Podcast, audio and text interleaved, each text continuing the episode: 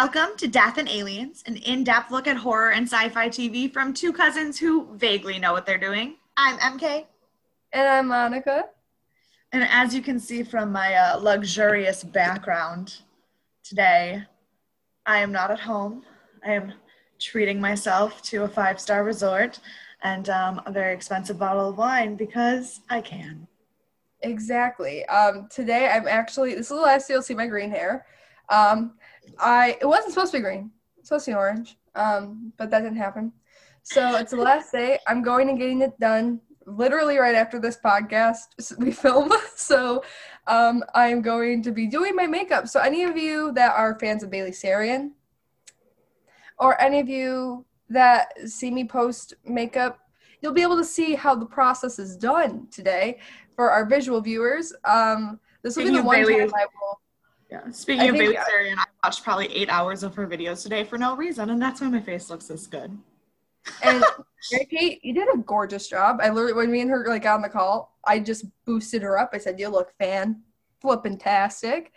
Um, so for any of our visual viewers, this will probably be the only time I will implore you to not listen on Spotify and to watch actually the or whatever podcast streaming service you're listening on, and actually watch it on YouTube. And it could be a time.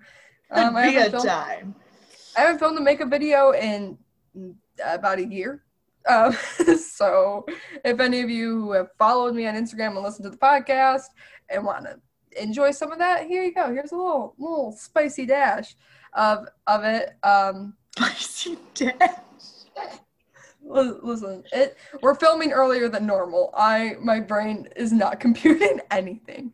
Um, but today we are talking about one of my all-time favorite movies that I will watch year-round. I don't care if it's just a horror movie that's centered around the best holiday to ever exist.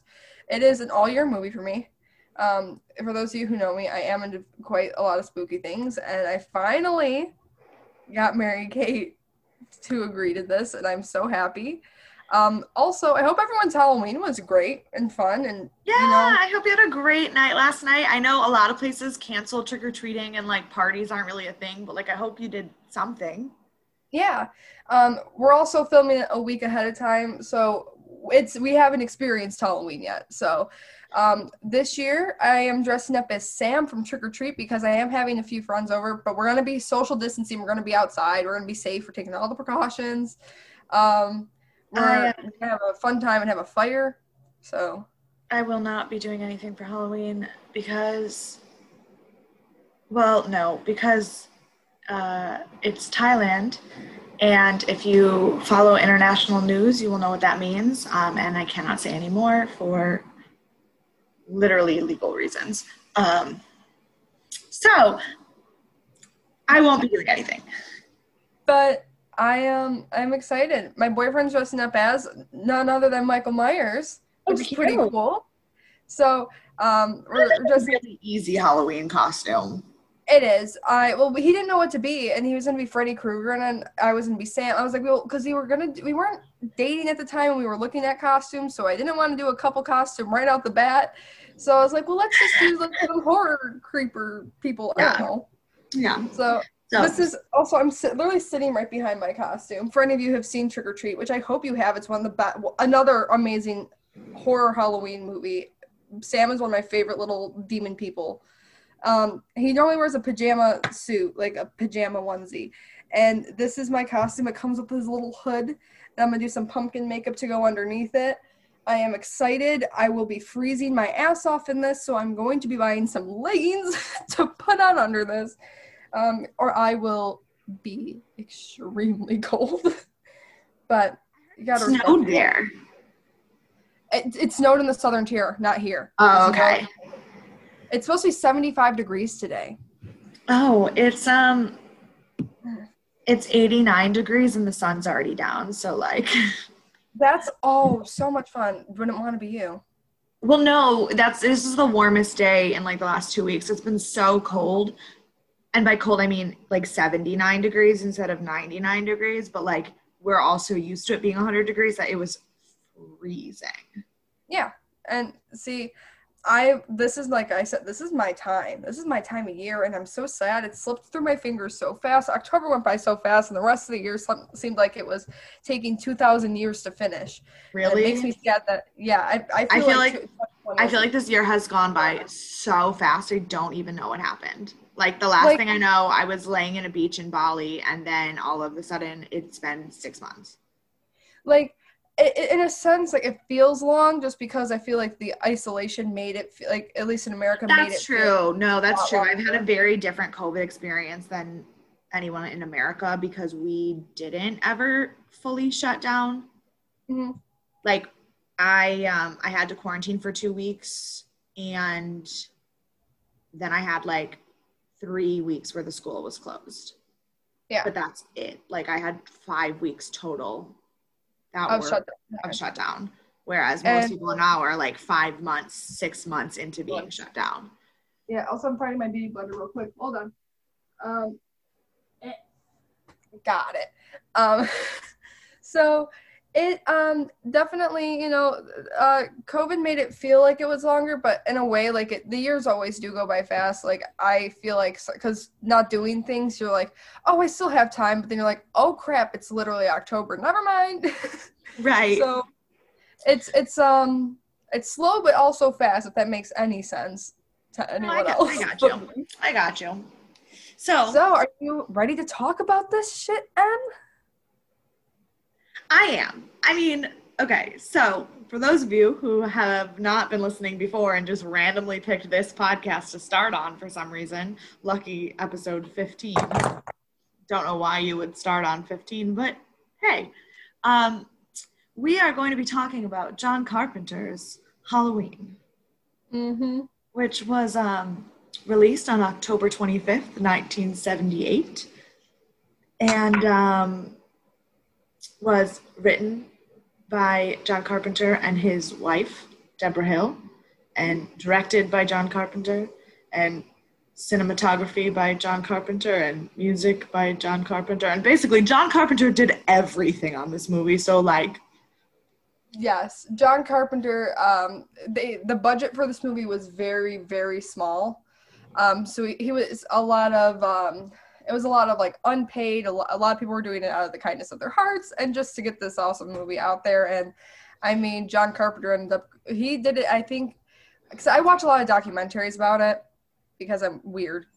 Um, John Carpenter almost just kind of did this for fun to see where it where it would go, and he got a really he got Jamie Lee Curtis a really big name out of this movie. yeah, Like she became the scream queen. She was our original final girl. Like she Yeah. became a staple of horror with that movie, and I think that that's something incredible because she's an amazing actress I love her. and she was amazing in this movie but even if as um, the movies grow in the series for the ones that she's in it her acting is the only good thing about half the movies after this and I, I.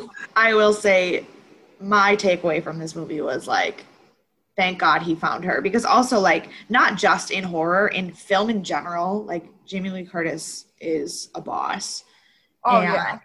and like this really was the start of her career. Like if it wasn't for this movie i don't know if we would have her in the place Mm-hmm. in pop culture that we have her now. And like that would be so sad because then there would be no freaky friday with lindsay lohan. Duh.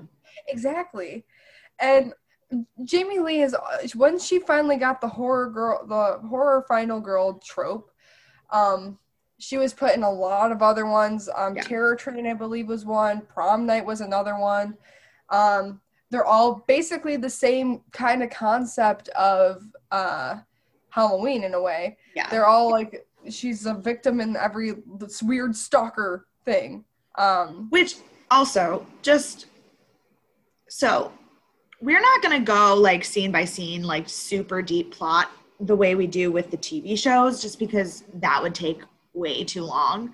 And for the most part, most people have probably seen Halloween more than once, even though I had never seen it because it's Halloween. Mhm.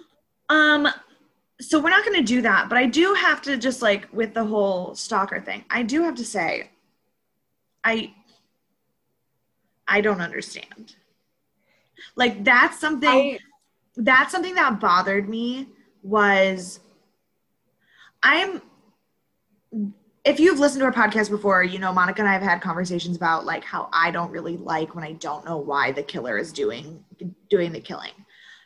To be honest, I didn't hate the lack of understanding of Michael's why. Like you get the scene of him being six and kind of like not being there. And then the doctor talks about how he just has no soul. And like fine. I will buy that there is just something missing in this kid's brain and he's literally a psychopath. Fine. But like why her? Why this girl? Like what does she have to do with anything? And with that the um, extent of the because a lot of people were like you when they first saw it they wanted to know the why Laurie. yeah.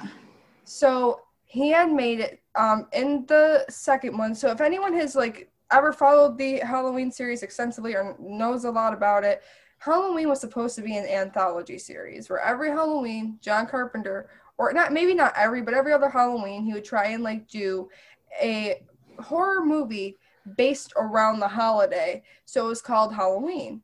And that's why Season of the Witch, the third movie, bombed so badly because it wasn't Michael anymore.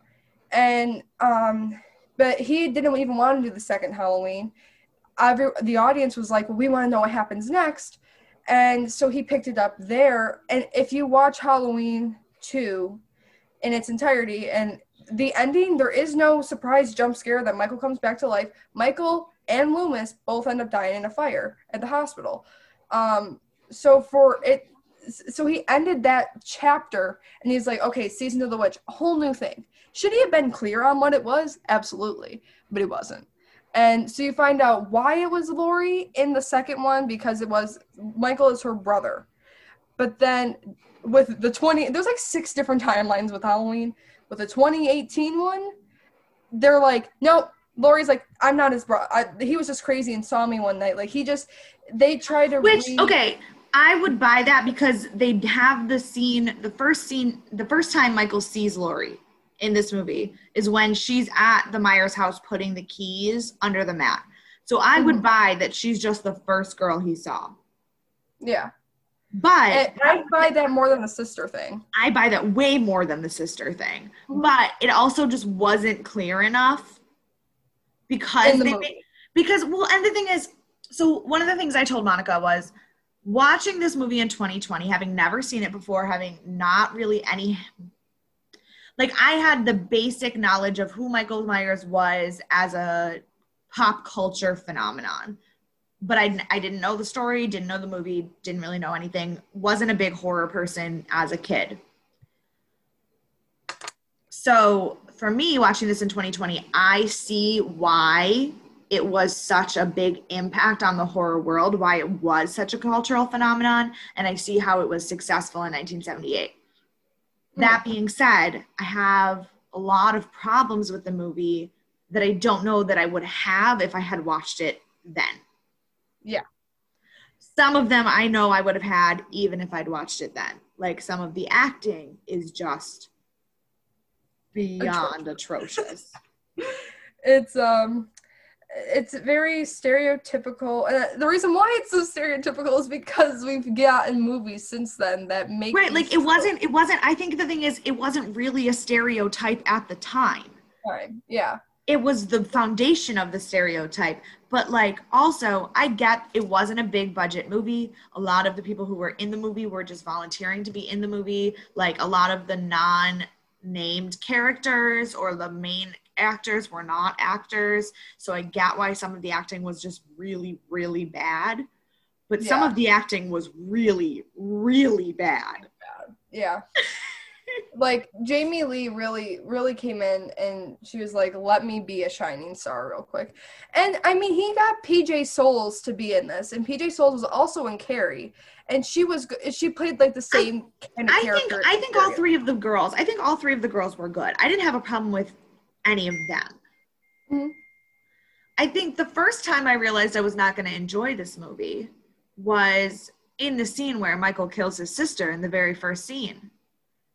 Because I have seen fifth graders die more convincingly.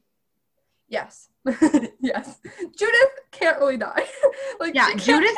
Judith's death might have been the worst acting I have ever seen in a genuine feature film. And here's the thing: when everyone went into the theater to see Halloween for the very first time, you're mind you, the Steadicam shot that they used, that was the first time a shot. Oh like that no, I thought the, I thought the filming of it was great. I was really impressed with the filming of that scene. It was And- the acting of that scene I was not scene. impressed with. And when everyone saw that in theaters with the Steadicam even going up the stairs and everything like that, and then you see, and Debra Hill's hand is actually Michael's hand with everything like that. no, for You- me the most impressive moment in that scene, just from a camera thing, was so they have the Steadicam going up, and obviously now in 2020 I've seen a f ton of Steadicam movies, whatever. But Yeah. when he puts the clown mask on and the camera shifts to be the eyes of the clown mask, I was like, oh, this is really cool. Yeah. And then They- Judith died, and I was like, oh, oh, it's it's gonna be that kind of movie. Cool. Yep. And here's the thing: you when this came out and you didn't know who was killing this, you don't know it's a six-year-old boy until that mask comes off when his parents are standing outside. Right. So if I, I mean, obviously, like like I said, I know the character of Michael Myers, so I knew that. But also, I, I don't buy the timeline. The 15. Well, right. Okay. Fun fact: in the credits, they say Michael Myers is 23. He's actually 21 when he comes back. There's it's been 15 years. Yeah, it's that 15 years, so he's 21. But I don't buy that that body is a 21 year old man who's lived in a penitentiary since he was six. Like that's not that's not the physicality that someone like that would have. Yeah. No.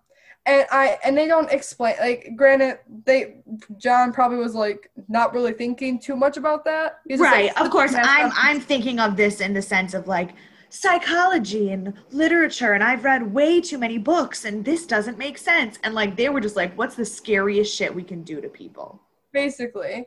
Um, for for makeup wise, there wasn't a, the only scene where there's blood, and Michael literally slits someone's throat, and there's not even blood there.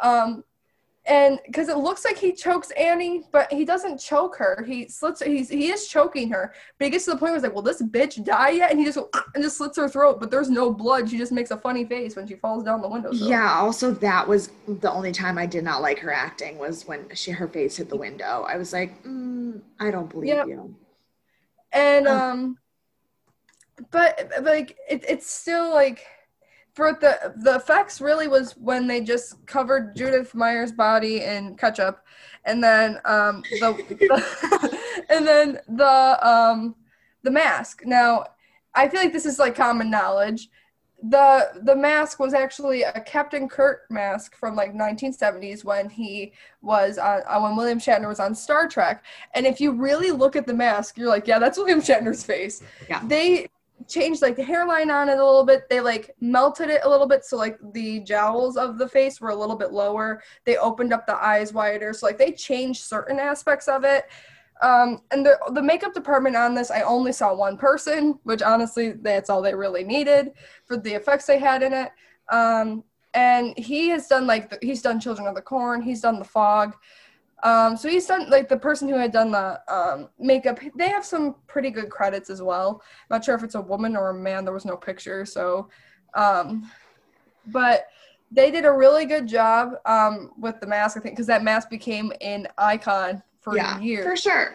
No, I think, like I said, the cultural impact that this movie has made. Clearly it was scary in 1978 like it wouldn't have made the cultural impact it made if it wasn't scary.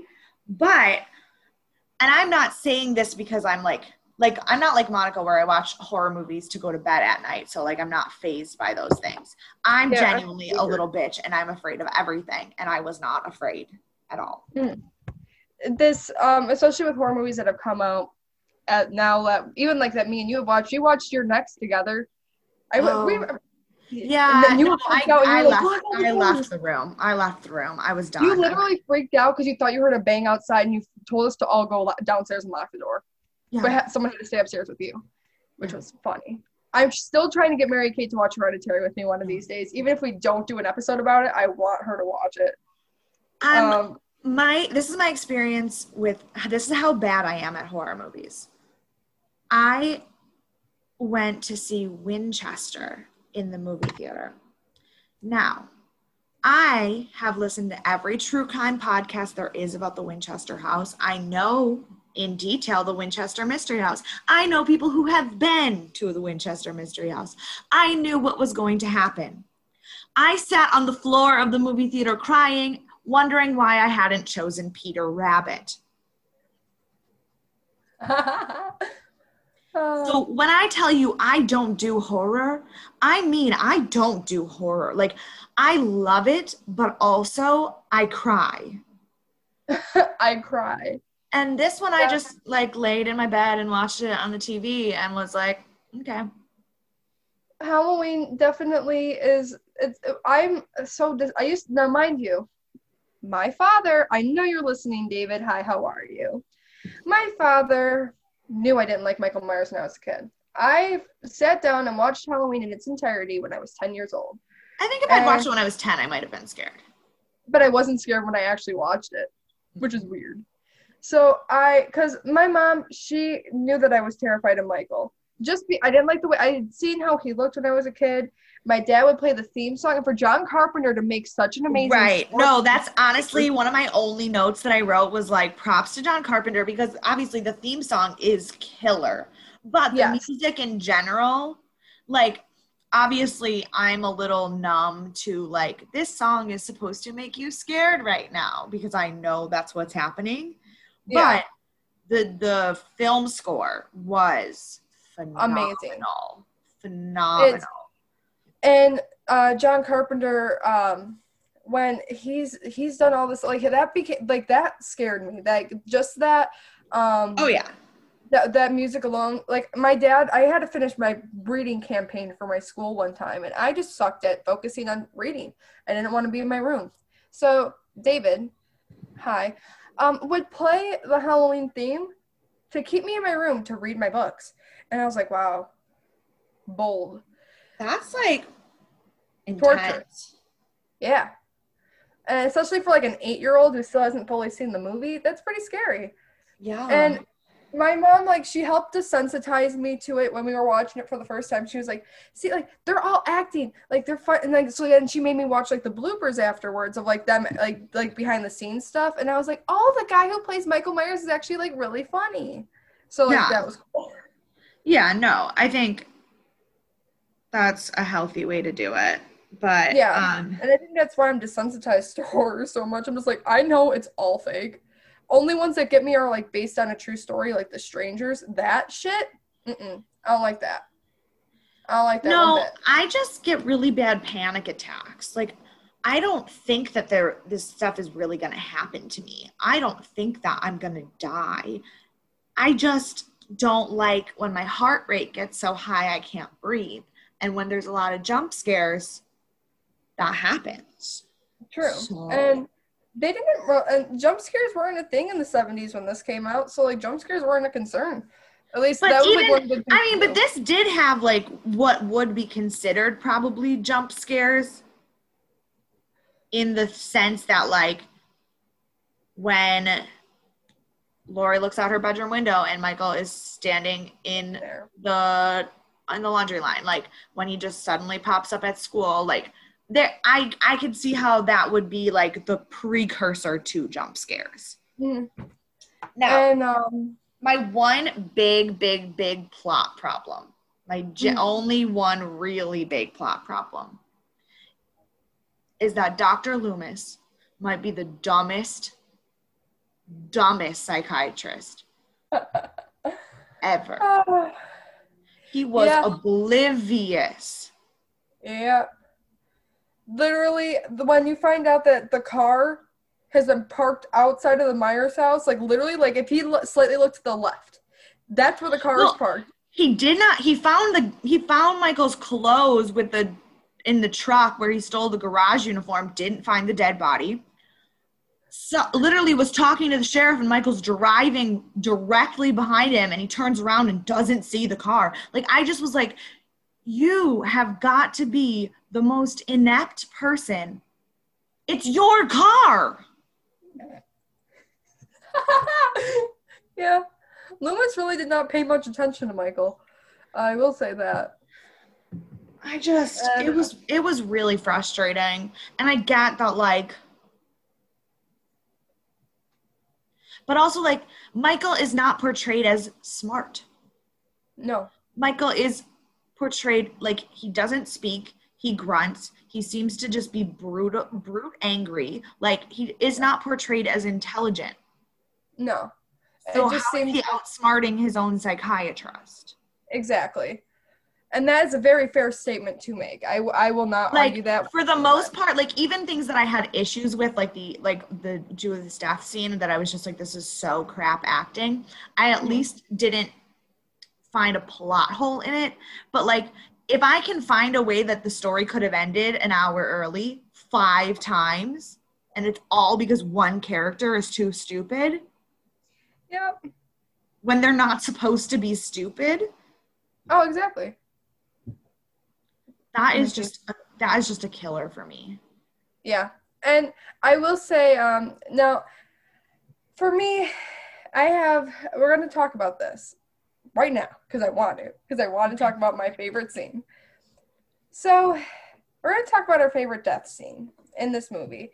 And I feel like there's, oh, my favorite death scene is goes into another death scene. But is it, I will say this right now physically, it's not going to happen but they made it look cool, so I'm going to be okay with it. When our lovely Bob, after Bob and Linda get freaky deaky Dutch in the parents' bed, um, that was a really small bed it really small, and he was also humping her leg. There was no way there was sex going on. No coitus was happening in that bed. He was just humping her leg. Um, it's the truth. It's the truth. Um, and she's like, "Get me a beer." So he does, like the caring boyfriend he is. Bob goes and gets his lovely girlfriend Linda a beer. Well, too bad he hears breathing and doors creaking. And he's like oh linda you asshole. So his guard's down. He thinks it's linda. And then he thinks it's oh i Annie- thought he thought it was annie. He thought it was annie first and then it, he's like okay linda you asshole. Because Oh, yeah. annie wasn't answering. Um so and then he opens up the door to i believe uh some room in the house. It's right across from the pantry. And our good old boy michael is out here fucking sorry to all of our young viewers, but he fucking grabs him by the neck, pushes him up against the pantry door, lifts his ass up. You see his feet wiggling at the bottom, like they show it with the camera screen, like his feet are wiggling, dangling, and then Michael takes his knife like like this and just goes whack, and you just hear him stab Bob, and then you then he like lets go of his neck. Well, at first he's holding his neck, and you start to see Bob die then lets go of his neck, lets go of the knife, and you just see him dangling there on And- the knife on the knife. Which oh, once again, I said it's physically not possible. There's no way a body could go, a knife could go through a body and a pantry door to hold you up there without your body going split. No way that Right. would happen. But it's still cool because It looked cool. Michael stands there and does this. And I feel like he's contemplating a new life journey for him. He's like, I could do art. Like this art. This is how I express myself, Dr. Loomis. Just let me express myself. I just feel like that's a- whereas I thought, why are we still looking at this? I was like, he's just sitting there, he's admiring his masterful art piece. I just. I just, I really wanted to like the movie because it's your favorite movie, Mhm. but I just have so many problems with it. Like, Mm. for instance, this MFer steals his sister's gravestone. Yeah. Great, fine, whatever. Then later, the gravestone is in the Wallace's house, but like, how? Where did he have it? Was he just like carrying? He he didn't have it in his hand any of the millions of times we saw him walking around the house. Where was it? See, here's the thing that with with Michael that I've given things a pass on. Um I think his character is um definitely something that is um i was gonna say like his character doesn't make a lot of sense in the way that things get put together. He has he's very into theatrics, obviously, as the the the final girl showdown starts to begin. Like we're off to the races where Laurie's signing all the bodies. He's very into theatrics. He moved all the bodies into special places. Like he knew. But, but that doesn't seem like his character either. And it doesn't. I think visually it's fun, and also, oh, my- no, no, visually it worked, and the Jamie Lee Curtis's acting in that scene was amazing. It just was my I figured it out. My issue with Michael Myers is not his lack of motivation, it's the inconsistency in his motivation. Uh, yes. Um and even like the part from one of my like my favorite death scene, it goes into Linda's scene where Michael puts on a sheet and Bob's glasses and stands there with a pack of beer and just stares at her. I find that shit fantastic. Oh, I thought the scene was hysterical, but also I was like, wait, what? Because it shows that, because here's the thing he can't be a completely unempathetic person if he knows, or a completely soulless person, because he knows humor. He's like, this is funny. He's like, this shit, I'm gonna get you, bitch. This is funny. Haha. like, but like since when? Like you know what i mean? It's it's not i don't have a problem if he was a funny killer. That would not be an issue. It's just that they're like he's dead behind the eyes. He's soulless. He's a monster. Let's call it an it and not even a he. And then he's like i'm gonna make a ghost. He said th- he's like sitting in the kitchen bob's like lifeless body just still chilling on the pantry cutting holes in a sheet that that image makes me laugh. Ew, why does my skin look like this? Ooh. Now, uh, another thing that I have already previously told Monica, but I'm going to share with you, our listeners, that makes this movie frustrating to me is not anything that has to do with the movie, to be completely honest. It's just that, I don't know if y'all know this, but the 70s were a wild time, man wild. Like,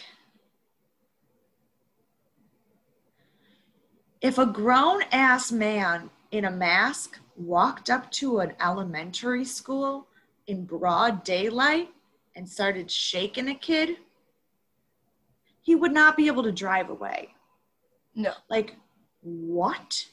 Not a single person in the house in the entire movie locks a door until the one scene when Laurie decides to be responsible and lock the door because the kids are asleep alone in the house and then gets screwed by locking the door because now she's locked out of the house.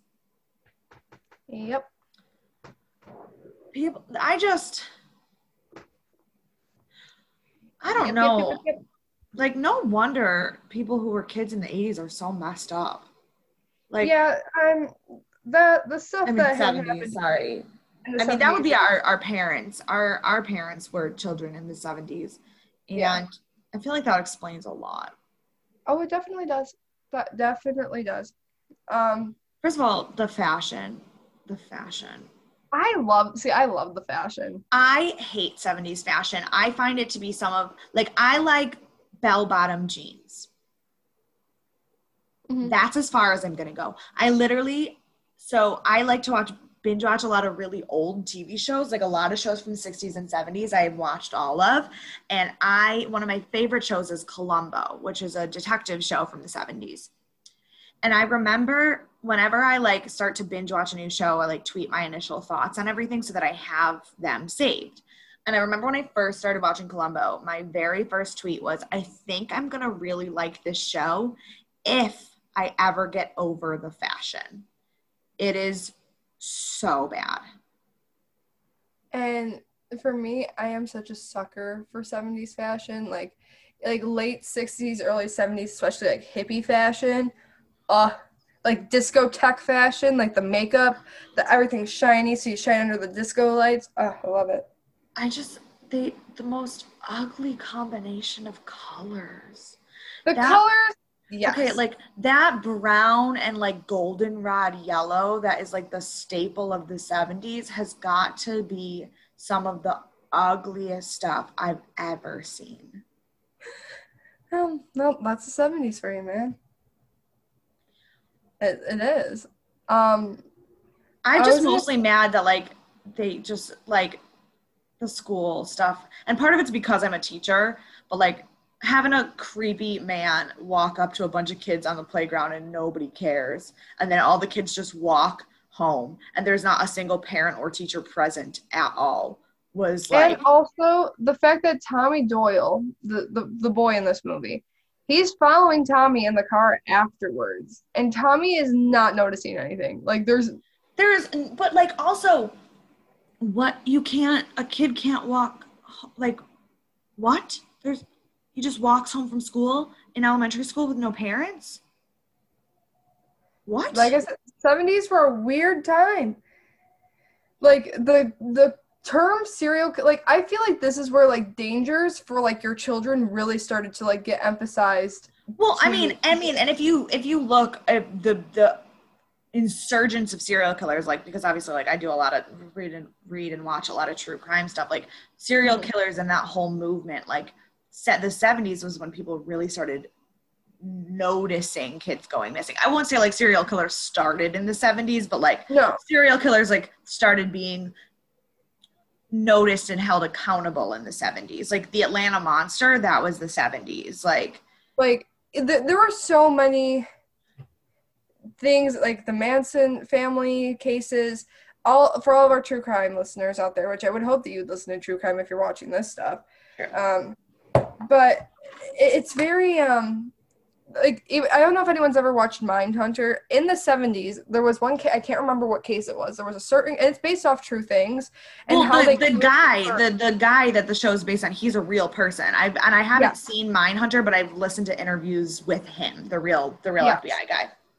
He has he was the person that coined the term serial killer and i believe it was either in the very late 60s to early 70s that this Yeah. happened Yeah. so like people are just starting to like acknowledge the fact that serial killers are a thing like they're calling them serial killers it's not just a one person killing thing anymore I had a realization about myself as a person Mhm. recently. we love when that happens Yeah, um, I had the realization recently that I would like to believe that I'm better than this, but if I had been the right age at the right time, I probably would have joined the family. yeah um Like, I just, something about Charlie Manson, like, now I'm like, that's fucked up. But, like, if you caught me at the right moment, I would have been the next Squeaky Fromme, man. Like, I would have done anything for him. hate it here. Oh jesus um like I I intellectually know that that is wrong and that I I'm not that person but if I had been 17 the year he was recruiting 17 year old girls there's a very high likelihood I would have run away and joined him. Based on who I was when I was 17 oh yeah fair that's also Right. very fair yeah like now at 28 no I'm not going to join a cult But had the right cult hit me at 17 I might not be here today Exactly. You might be in jail with Charles Manson. he's dead now Is he? I thought he was still alive. he died in jail Ah. Wasn't that tragic? I just still haven't seen the movie where Matt Smith plays him. And I mostly I haven't seen it because I think that it would make me feel things, for him that I shouldn't feel because it's Charlie Manson. That's like when they had Ross Lynch play uh um play uh, uh, Jeffrey Dahmer and had Zac Efron you, play Ted Bundy. you should have seen me watching the Ted Bundy movie with Renee. Also, can I just say for everyone who thought that it was a bad idea to cast Ed, um, not Ed, um, to cast um, Zac Efron as Ted Bundy because he's too attractive and will make girls swoon over it. Have you seen Ted Bundy? Ted Bundy's whole shtick was picking up girls because he was hot. Like you can't acknowledge, like you can't discredit what that Right, like you was. can't you can't say, oh, Zac Efron's playing him too charismatically. Like, did you did you see Ted Bundy? hmm Like, did you ever read anything about Ted? But Bundy? also, like, this is who I am as a person. So la- last year I was with Miss Reen, Renee, and we were watching. We watched the Ted Bundy movie or the Ted Bundy movie with Zac Efron, and then we started watching You, Oh yeah. and I was very intoxicated. And we watched two episodes, and I paused it, and I go, "I have a problem." She said, "What's your problem?" And then she said, "Never mind. Don't tell me. I already know what it is." I said, I know we're supposed to like find him creepy, but I I don't. like the things he did were fucked, but like they they casted they picked out a good thing to do to cast in the way that they did. But then I also was reading interviews with Penn Badgley where he was like, "Girls who like like Joe, like that's not okay. You're not okay." And I was like, "No, sir, I am not. I am not Like, okay." yeah, I know I need therapy. Don't give me another reason to go. I know I'm not okay. Thank you. Um But also my makeup's looking real whack. Um no, I'm it looks fine. like Ashton Irwin came out with an album. For those of you who know me, I love Five Seconds of Summer. Ashton Irwin came out with the solo album Superbloom, and this is this is in honor of that. So that's why. So like you know, just just put put faith in me. I know what I'm. I, I think I know what I'm doing. I like to think I do. Now, other things that I other things that I had an issue with in Halloween. Basically, this is just going to be me listing all of my issues with the movie. Um, Laurie is a little bit dumb Yeah. For one reason and one reason in particular. Like, like she does the right thing. She like takes care of the kids before she takes care of herself. She like tries to fight back. She survives. Like, uh, she, I like, good for her.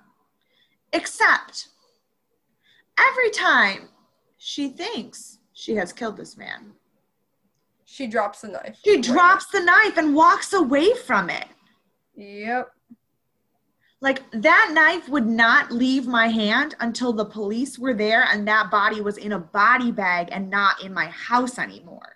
Exactly. That is a dumb move on Laurie. Every time I watch it, I'm like, girl, it would cut literally it Although, It like, will hurt you props to her for to keep it stabbing him in the neck with a With a knitting hanger? needle. Like, no, with a Or knitting knitting needle. needle, yeah. I was like, and then he then she stabs him in the eye with a with a coat hanger. coat hanger and then he she gets him to drop the knife and then she stabs him in the stomach. And this and then the thing is crazy because michael still has swinging power to come through and Right. like, Then he gets shot six times and falls out a second story window and is still not dead. yep. He gets up and walks away like it was like nothing. It was nothing. He didn't just get his shit rocked. He walks away like it was nothing And I mean, granted, I loved the ending. I loved that his body wasn't there anymore and that they just ended it like that and they didn't try to wrap it up. I Yeah. loved that. That is my favorite. Like, so as cheesy as it is, one of my favorite horror movies is The Woman in Black. And not not not because it's a great movie, but like I just have memories with it. And also like The Woman in Black, the movie is based off of a stage play from London um, and I saw the stage play in London, and I was in the front row, and like Mhm. it was amazing. And the like the woman like walks through the house in the auditorium in the play, and she like stopped and stood right next to me for like a long time, and it freaked me the actual f out. yeah But but in both the play and the movie, you the like the movie's coming to it's coming to an end. Everything is wrapped up. She's gotten what she wants, so she's gonna disappear. And then in the very last second, just kidding, she's still there. It's not over. And Yeah, like that's I- why that's why I like it so much. And so I loved that that was the ending. hmm The so the ending, um, I, I think the way that they ended it was uh, absolutely amazing. Um, in in the sense that knowing that this was going to be an anthology series, I could understand seeing this in theater. You're wanting answers, you want to know, and I. But I think knowing that, at least in the second one that comes out, um, the fact that they don't can the second one that comes out they're like yeah everything that happened between the very first halloween and this halloween yeah never happened Um, and they did a good job at cleaning up, I would say, a very big mess that uh, Moustapha Akkad's production, like that his company has done. Um, I think they did a very good job cleaning it up and like righting some wrongs. Especially, don't even get me started on the Curse of Michael Myers or Resurrection, where Busta Rhymes says "trick or treat, motherfucker," and then kills Michael Myers. Like iconic cultural reset. I was gonna But- say, I'm sorry. Uh, that sounds like a better scene than the whole movie I just watched. listen, it's a great cultural reset. Not something I want to see in a horror movie when I'm supposed to be getting scared. Like, I I would have much rather having a uh, battle scene, uh, a fi- literally the final scene where he's supposedly supposed to die forever in this scene. Um, not end with trick or treat, motherfucker, and then throwing him in a uh, an electrical wire on him. Like, See, uh, that, but that's a whole other mess. I feel like you don't watch enough Law and Order SVU. oh, I no, I definitely bold of you to assume that because I do. No, but like if you don't like random lines in the middle of really intense moments, clearly you're not a fan of Ice Cube. in Oh no, I don't. No, I love Ice Cube. I see because here's the thing. I'll look at I'll look at SVU. Looking at SVU, but like here's the thing: when Resurrection came out, it was supposed to be the end, the final thing. No more of this bull crap. And then they ended. They had like that last moment where Busta Rhymes is saying that. It was funny. I'm never gonna eh, discredit that it was a funny moment. I just wish that that moment would have been more of a important moment for the whole series as a whole because it's supposedly where Michaels dies for the last time. Um, we all know he doesn't. That's a joke. Um, but because Resurrection did so bad, they're like, yeah, this is a joke. We're not doing another one. And in, Well, I mean, um, if they wanted it to be serious, they probably shouldn't have had that scene. exactly. I mean, I'm all about that scene, but also my intentions would not be as a serious piece of film. Yeah. And um, Tyra Banks was also in it as well. And uh, I'm sorry. If you are watching this show and you are a fan of Dancing with the Stars, please comment below or send me a message and tell me that I'm not the only one that is so sick of Tyra Banks hosting this show. I cannot do it I don't want it anymore. I can't Um, do it. It's just, she's just, it's just so, so bad. So bad. um, what was She I gonna say? And part of it, I kind of feel a little bit bad because, like, in the past there were two hosts, so they could like banter off of each other, and now she's the only host. And also, like, there's weird like COVID things, and they can't like be near each other and everything, so it's like awkward. But also, like, she just talks about herself all the time, and like, Tyra, no offense, but we're not watching it because you're on it. Fair. So But with with Halloween, I um, you know, it's a classic. Is it the scariest movie? No. Is it the most perfect movie in every single way? No. But it is one of those movies where you're just like, I want to just put something on to get me into the spooky mood. This is that movie. It, it this movie has meant a lot to me. Um, and I even met. I didn't meet the guy who played the Shape because the Shape and Michael Myers were, were two different people in the movie. So Michael Moran, Moran, um, I met him. He played unmasked Michael Myers. I met him, um, three years ago. Three years ago, and the lo- loveliest man. He's shorter than I am. Um, the sweetest little man I've ever met. He's also obviously a much older now. Um, Yeah. but he's the sweetest guy super nice. I have his autograph. I love that I have his autograph. I need to meet Nick Castle. Um, I really want to meet Nick Castle. I would love to just say, you scared the absolute living shit out of me as a kid. Props to you, buddy. Thanks for doing that. And, Except for uh, sometimes you do meet the person who scared the absolute shit out of you as a kid and you don't tell them.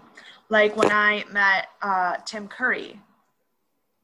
I know you got to meet Tim Curry, you asshole. Well, I didn't really meet him per se. I was at a Comic Con and I went to a panel with him. I didn't have, because his health is so bad, he didn't have a lot of hours at his table. So I didn't like get a picture or an autograph. But like I went to the panel and I like said hello to him in the hallway. That's still something. Right. But also, the problem is, I really wanted to tell him that Pennywise is the biggest reason for most of the anxiety I have in my entire life.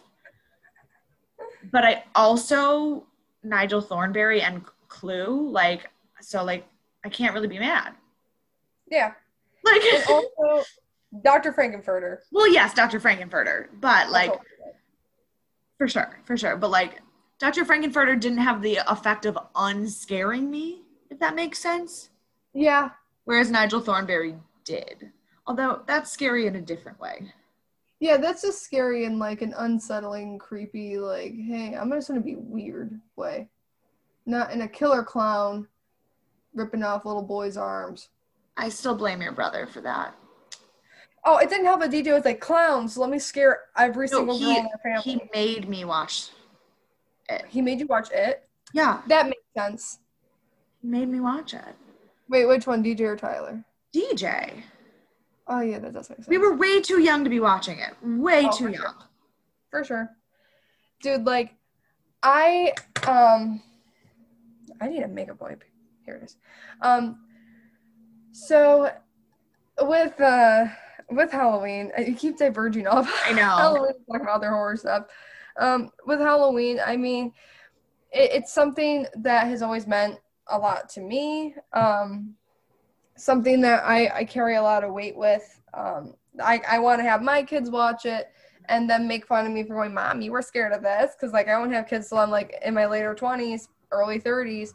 And they'll be born in a world that I can't even predict what the hell's going to happen in.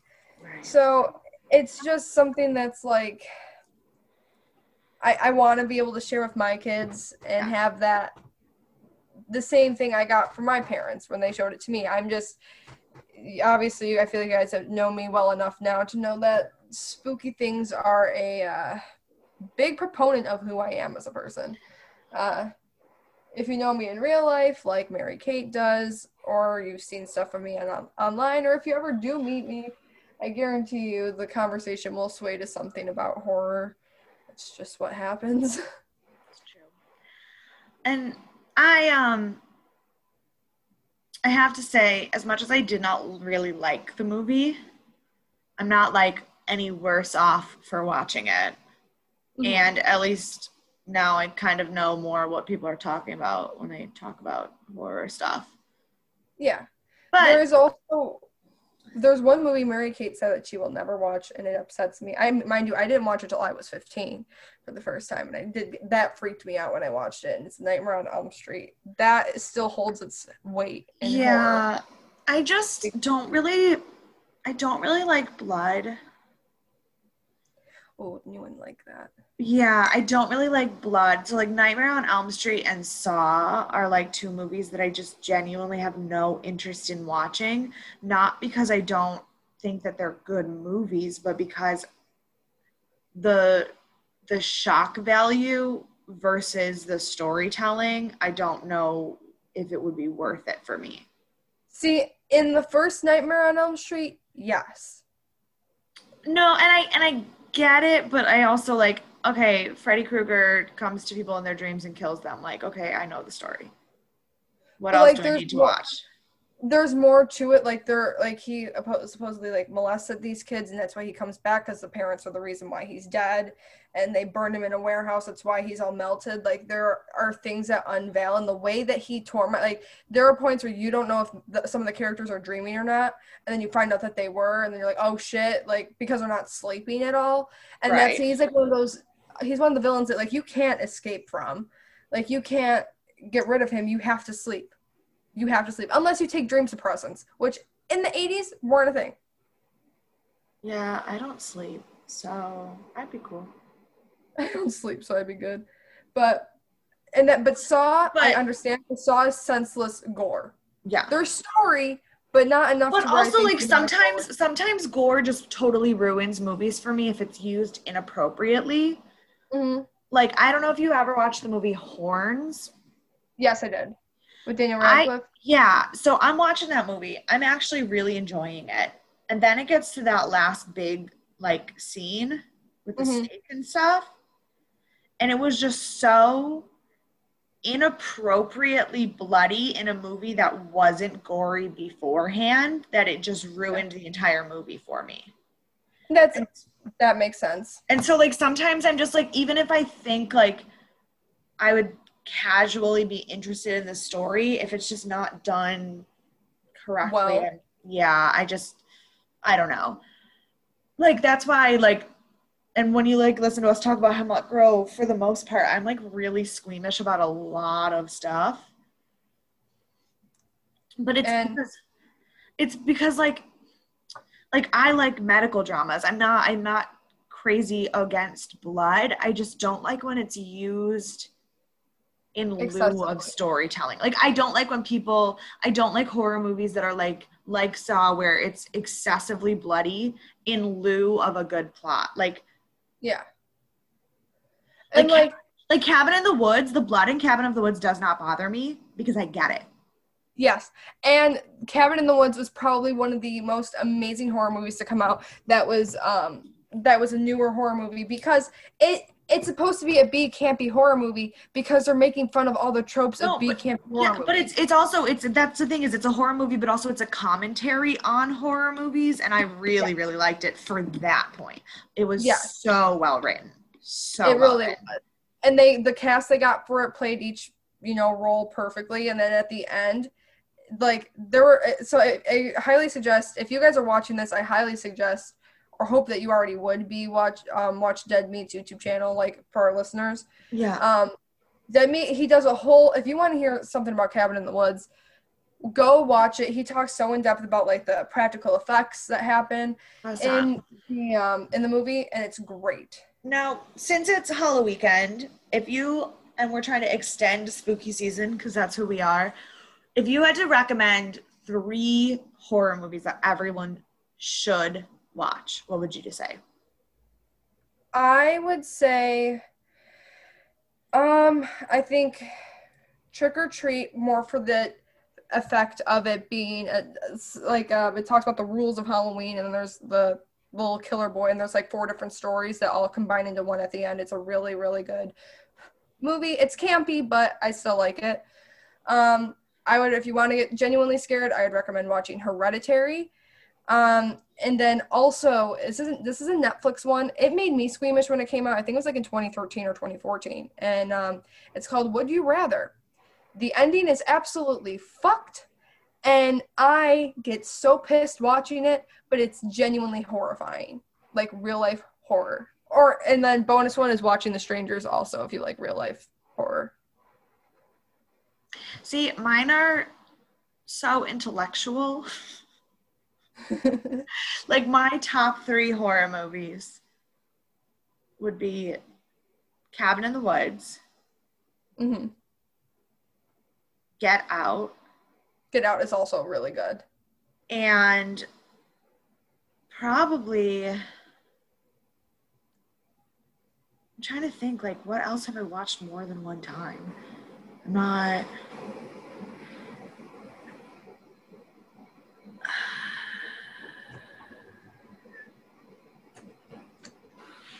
like I know the movie that scared me the most in my life, but it's because I watched it when I was way too young. Yeah, but still, if it's it, it it's always a good one. No, no, not that one. Um, The Ring. The Ring is the movie that like was the most scary thing I've ever watched. Um, trying to think what is another one that I would recommend for like my top three.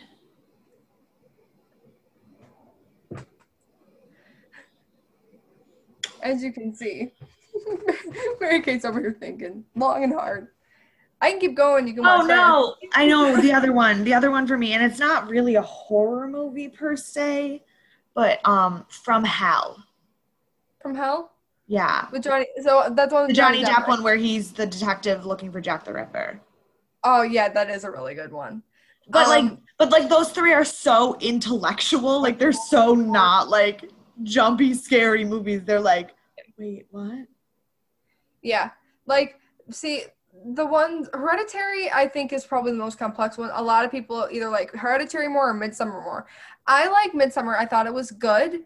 Um, I just like the I like what Hereditary was about more than Midsommar.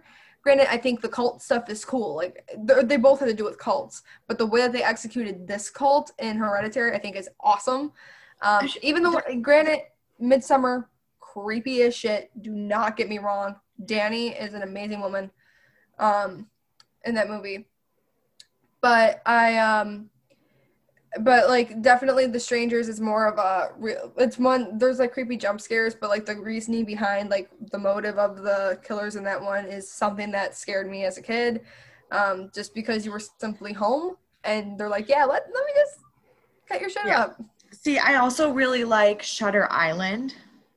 that's also really good But like again, it's not scary, you know, Halloween, haunted house, horror, monster Right. scary. It's in scary and like this is what the human brain can do. Like yeah and all so all the movies all the movies that I really like are like, oh wow, our brains are real messed up. yeah and also another one that's i that's a johnny depp one but it's also about from a stephen king book or short story Oh, Secret, Window. Secret Window's really good. I used to watch it as a kid with my mom all the Also, time. I'm like I said, not a big horror person. I don't remember. It was one of so our grandma loves Stephen King books. Like I Mhm. can't imagine her watching a scary movie, not like really, really watching a scary movie, but I swear the woman owns every Stephen King Your book. Stephen King book. Yeah. And so one time I was staying with her and I was like, the books that I had brought with me were all finished. So I was like, okay, well, I'll read something on her bookshelf, which So I regret that later. I picked up one of the short story books because I figured if it was short stories, I could, I, I could handle it a little bit more because I could like finish a story and be done and digest it rather than being like deep in a novel. hmm And now I don't remember which one it is, but it's the one where the cover is a like dining room table, like glasses and plates. I don't know. I'd have to ask my mom. She probably Okay. would know. but I only read three of the short stories Mhm. because in the third one, there was this guy whose eyes turned bright orange and a fish came backwards up out of his mouth. And like there was obviously more to it, but that that Yeah. image, it was so vividly written that I couldn't sleep for like three weeks because I just kept seeing this guy with his orange eyes. And I was like, mm, nope, this is not for me Yeah, because and that's the the combination of Stephen King's amazing writing and my effed up imagination was not they were not working well together. It was not a thing. Yeah, it. Stephen King's writing is definitely he like there were books that are like well over a thousand pages long, and it's one of those things where you have to like because he's so detailed in his writing that like there are books that are like 700 pages to 800 pages long and it'll be like uh, uh, the story will be taken over the place of just two days. Like things like that. Like do you have you have you ever seen it the book in person? She's thick. Like she's huge. Yeah, but that's also taking that's also like really two stories. yeah it, that it is. But his for him to like even his short story books like the His short story detail- books are are hella big. Yeah. The the amount of description he can fit into a short story to make you be like, Oh, well, yeah. damn. Let's see. I think Secret Window was a, a short story. I'm pretty sure.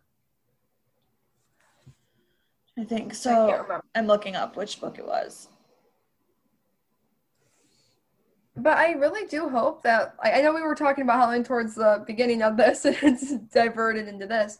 But I mean, for Halloween, what it, it is what it it is as a as a movie. You either love it for its horror, for its ambition, for its something. There's always something I think about that movie because of what that movie stands for.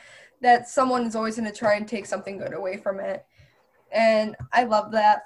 Also, I hope everyone's not disappointed in the fact that they're coming back with another Halloween movie. After they said that this last one that was supposed to come out was supposed to end everything, we know that's not true because if you literally hear that the contract that Moustapha Akkad made, the shape cannot die, but he never said Michael Myers couldn't die. So unless the shape becomes someone else, um, because I don't understand how the hell Michael got out of that basement. That makes zero sense to me. But you know what? Not my movie. And they already confirmed that there's going to be two more movies coming out, which is Halloween Kills in 2021 and Halloween Ends. So for them to already release the fact that they're coming out with two movies makes me worried because I'm like, then what's the point of me going to see the middle one if the story's not going to be close to over with? Like what? Um, it is called Everything's Eventual. That's the Stephen King book. It's 14 short stories. Um, and I believe, let me look at the list of the stories. Um, Watch it be called like Fish Mouth or something. no.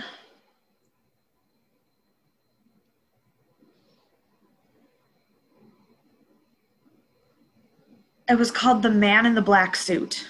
It's one of the more famous of his short stories. Um, but yeah, it uh, messed me up. I don't blame you. Don't blame you at all. Yeah, but um, yeah. Sorry that if you guys were hoping that we were gonna like really, really go in on Halloween. On Um, it would have just it. They would have been a really boring podcast for us to sit there and go scene by scene with that movie because it's just long A and lot. it's it's long and because it's not like as action packed as like today's horror movies are there's like long scenes where not a lot happens hmm that would just not be fun to talk about Exactly. And um but if you guys have seen Halloween, which I hope you have, um it's it's really good. Obviously you know what Also, goes on. if you are a babysitter please be a Laurie not an Annie Yes, do not be an Annie. Be a Laurie.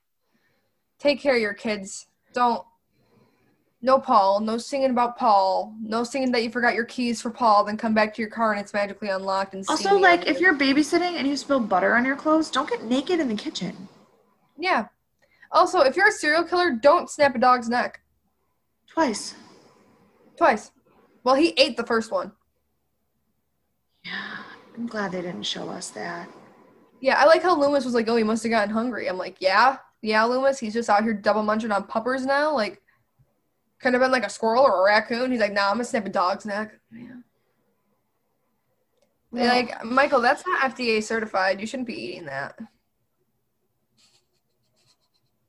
I don't really think dog meat is something that. Yeah, but I mean, Jeffrey Dahmer didn't get an FDA certification either. It's true. Yo, my skin looks whack. God, I hate it here. Why is there like a little clump of powder like right here on my in between my eyebrows? Can I tell you that no one can see that except you? Yeah, I know. I'm like making it worse, and then because I, I have to go like be very close to a, a lady for like three hours uh, because she's doing my hair, and I don't want to look like I don't know what I'm doing. Don't worry, you have green hair. You already look like you don't know what you're doing. That wasn't my fault. Doesn't change the fact. Listen, I wanted to go have a mental breakdown professionally. I was wrong. Should have just stuck with what I knew. That mental breakdowns by yourself are sometimes better. Yeah, Yeah. yeah. Well, On this really sad note of us, man, you guys were thinking we were going to do something really like balls to the wall exciting. We I were just- hope not. And if we, you know, it was lackluster to you, it wasn't as fun as you were expecting, I do apologize. Um, but it's me and Mary Kate. When do we ever have a one track conversation. They'll always go 17 different places. Facts, facts. Um, but yeah, Nonetheless, So- it was still spooky. We still talked about spooky things. we did, we did. We kept it very on brand Halloween. Yes. Um, so next week we will be back into the lovely, lovely world of Hemlock Grove. I say that so Sarcastically. so sarcastically. Um, but we also may have chosen our second show.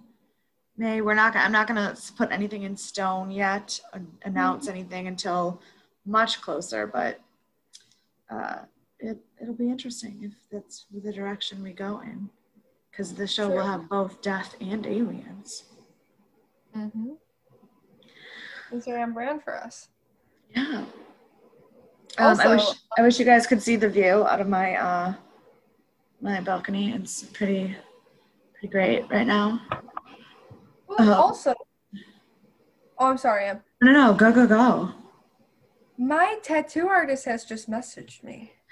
I'm getting, my, I'm getting another tattoo to add to my sleeve, and I he's sending. He said he's finishing up the drawing today. So I wanted to share that information. I'm very excited. It's my tarot card tattoo that I've been wanting. I'm getting the moon, which for many reasons. So he, he's sending it me today. I was gonna get a tattoo this month, but then I decided to stay at this hotel instead. And honestly, I'm not mad about it. I wouldn't be either. But you want to know what I am mad about? Because I was debating on which tattoo to get my tarot card one or my Michael Myers one. But I wasn't, didn't know I was going to get my tat, be able to get my tattoo the weekend before Halloween. So I sent him my tarot card one. And now I'm kind of pissed. Yeah, but it's still the tarot card one still works. Halloween's on a full moon this year. True, but I'm putting a crescent moon on my arm. Well, yeah, because it's whatever, but still, like, the moon's still important. yeah, that's one of my favorite tarot cards. I love it because it talks about your deep conscious and inner self. And plus, it also reminds me of Papa Stan. So I got that's my that's a little bit of a nod to Papa. And then I uh, don't know. Papa I don't, I don't know what my favorite tarot card is. Probably the Empress. the Empress is a really good card. Wait, The Emperor- but- what birth, do you know what your birth card is? No. I'm gonna tell you how to do it like afterwards because I have to look at. I, I'll have to find the TikTok video. Yes, I saw it on TikTok. Um, and then you'll find out what your birth tarot card is. I can't But I mean-. I mean, I'm an Aries, so the Empress is pretty on brand for me. Yeah. I like the moon because I also have a Scorpio moon. Like that's my moon sign is a Scorpio, and for Sorry. that doesn't that explain so much. What explains why you annoy me so much. There we go. I have a Scorpio moon, so the like what the moon tarot card is, I love because it's like about your inner self and your deeper conscious, like your subconscious, and like letting it come to the light. I love that stuff because Yeah. having a moon Listen, Scorpio, your emotions are very um. you know what? You know what sucks, man? I am an Aries. My Mars is an Aries. I should have my shit real, real aggressive, right? My moon is a Capricorn. And my Pisces and my Venus is a Pisces. Why I gotta be a sad bitch in love? oh, what's what? What am? Hold on, I'm pulling up co-star. Hi, you've reached the astrology point of the uh, the episode. Welcome. Um, you Which, all are to be honest, is most of my life all the time. True crime, true crime and astrology is basically how I would describe myself. um. I, ooh, well, I didn't want to read that. Um, pressure and sex and love. Whenever do I not have that? Like, I actually have my shit together in a relationship, and it's just like, nah. It's okay. The other day, like no, the last few weeks, I haven't been checking my co-star because it has been full on attacking me. Do you? My Venus is in Libra. Yeah, yeah, it is. My boyfriend's an Aquarius though, which I honestly really like. I've only dated Virgo males. Virgo males are shit. You are you will never convince me otherwise. Virgo males suck ass. Suck ass. I ass. just every guy I fall for is a Scorpio or a Sagittarius, and those are just Yeah. really, really bad. yeah, because you're bad. done with toxicity. Don't attack me. Bro, so am I.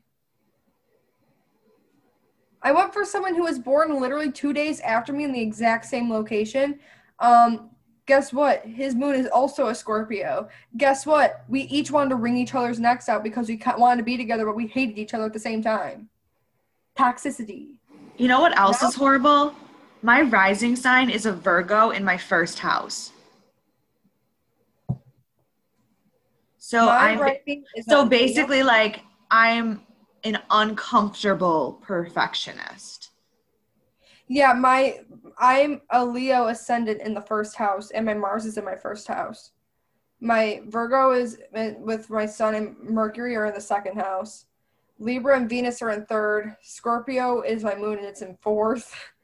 Um, See, okay, my Jupiter is also in Virgo and in my first house. So basically, like having a Jupiter Virgo in your first house means that basically my entire idea of success for myself is based on like idealism. mhm. So I'm never going to be happy. And you're also an Enneagram Type Four. So if anyone knows how to fix me, Listen, I and I'm an Enneagram Type Two with the wing of three, so that basically just means I will love you unconditionally. Forget my issues because I don't want to deal with them right now because I suck. I'll help you out the best I can. I'm an Enneagram type 4 without a wing. I'm just a problem. I'm so in love with myself, I can't even figure out what the next step is. But it's because I'm better than you, and I know it. I love the energy. I wish I had it. I don't. It's no, I mean, yes, it's amazing, but also super isolating. yeah, I could see that. The one thing that I love about being a two is that I get to have people. Um, the only thing that sucks about being and like being there for people, which I genuinely love doing, the only thing that sucks about being a two is that there will be people out there that take advantage of your kindness, and when it's not um, part of their narrative anymore, they're like, "I'm not going to be there for you." So, I really okay. that you don't. Do you know I'm gonna be alone forever because I'm an Enneagram type four. My Jupiter is in Virgo in my first house, and my Pis and my Venus is in Pisces, which means I'm desperate for love, but I have such a high like self sense of ideology that I will not settle for anything. Oh, and also my sun signs in Aries, so I'm an aggressive fuck, and no one will never ever get close enough to beat my ideals. That's tragic. Oh my god. So, in case anyone um, wants me to read them, uh, between Monica and I and our joint knowledge of astrology, tarot, and Enneagram signs, we can also tell you how terribly your life will suck too. Yeah, it's lots of fun time. Only thing is like I love deeply and passionately, but I also have trust issues.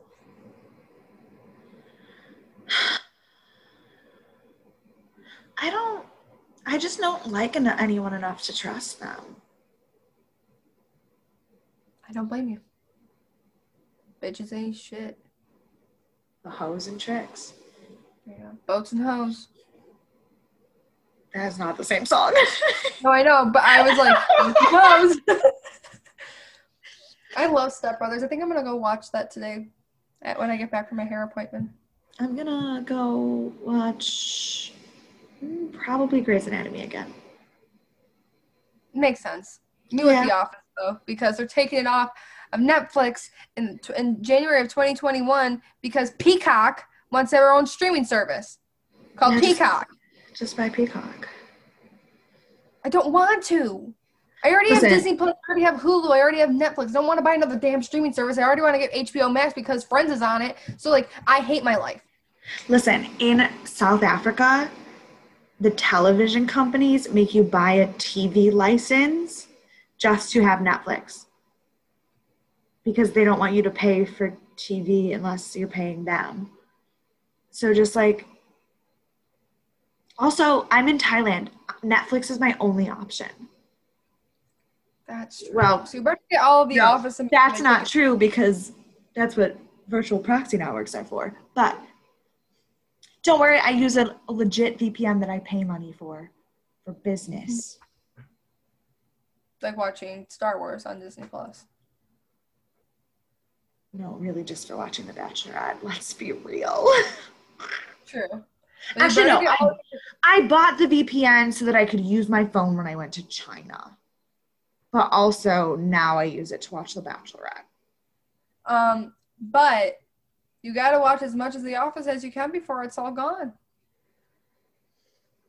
Yeah. Or just buy Peacock. No. I mean, it's not like you're not giving your money to the sick, soulless Hollywood elite anyway. I guess.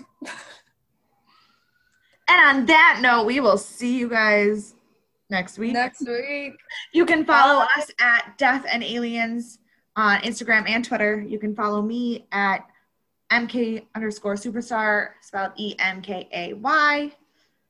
And you can follow me on Instagram at monica.lynn underscore and at Twitter at Monie underscore Lynn double underscore and that's spelled M-O-N-I-E. And the reason there's a double underscore is because someone stole my identity and still hasn't given it back.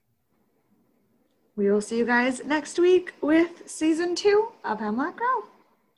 Bye. Bye.